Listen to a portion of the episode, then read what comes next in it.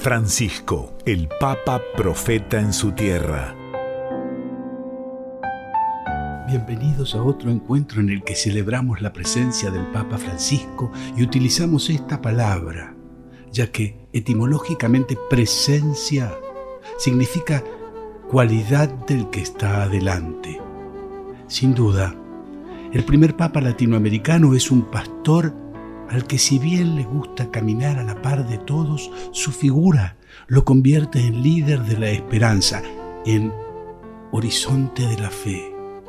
Pero esto no sucede por el cargo que ocupa. Más bien, se corresponde a que su voz se ha vuelto la defensa de los débiles, de los olvidados, de los excluidos, de los sin techo, de los sin tierra, de los sin agua. La voz de los silenciados. Francisco, el Papa de los olvidados.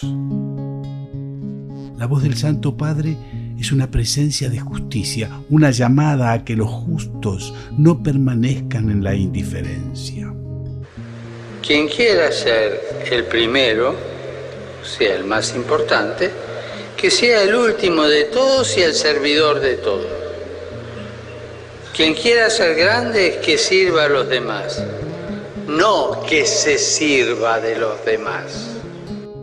Ya hemos referido a la elección del nombre de Francisco y el vínculo del Papa con el Santo de Asís.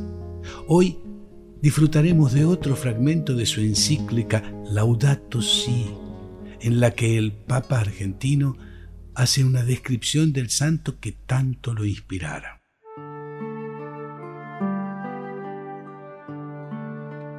Creo que San Francisco de Asís es el ejemplo por excelencia del cuidado de lo que es débil y de una ecología integral, vivida con alegría y autenticidad. Es el santo patrono de todos los que estudian y trabajan en torno a la ecología, amado también por muchos que no son cristianos. Él manifestó una atención particular hacia la creación de Dios y hacia los más pobres y abandonados. Amaba y era amado por su alegría, su entrega generosa, su corazón universal. Era un místico y un peregrino que vivía con simplicidad y en una maravillosa armonía con Dios, con los otros, con la naturaleza y consigo mismo. En él se advierte hasta qué puntos son inseparables la preocupación por la naturaleza, la injusticia con los pobres, el compromiso con la sociedad y la paz interior. Su testimonio nos muestra también que una ecología integral requiere apertura hacia categorías que trascienden el lenguaje de las matemáticas o de la biología y nos conectan con la esencia de lo humano así como sucede cuando nos enamoramos de una persona. Cada vez que él miraba el sol, la luna o los más pequeños animales, su reacción era cantar, incorporando en su alabanza a las demás criaturas. Él entraba en comunicación con todo lo creado y hasta predicaba a las flores, invitándolas a alabar al Señor como si gozaran del don de la razón.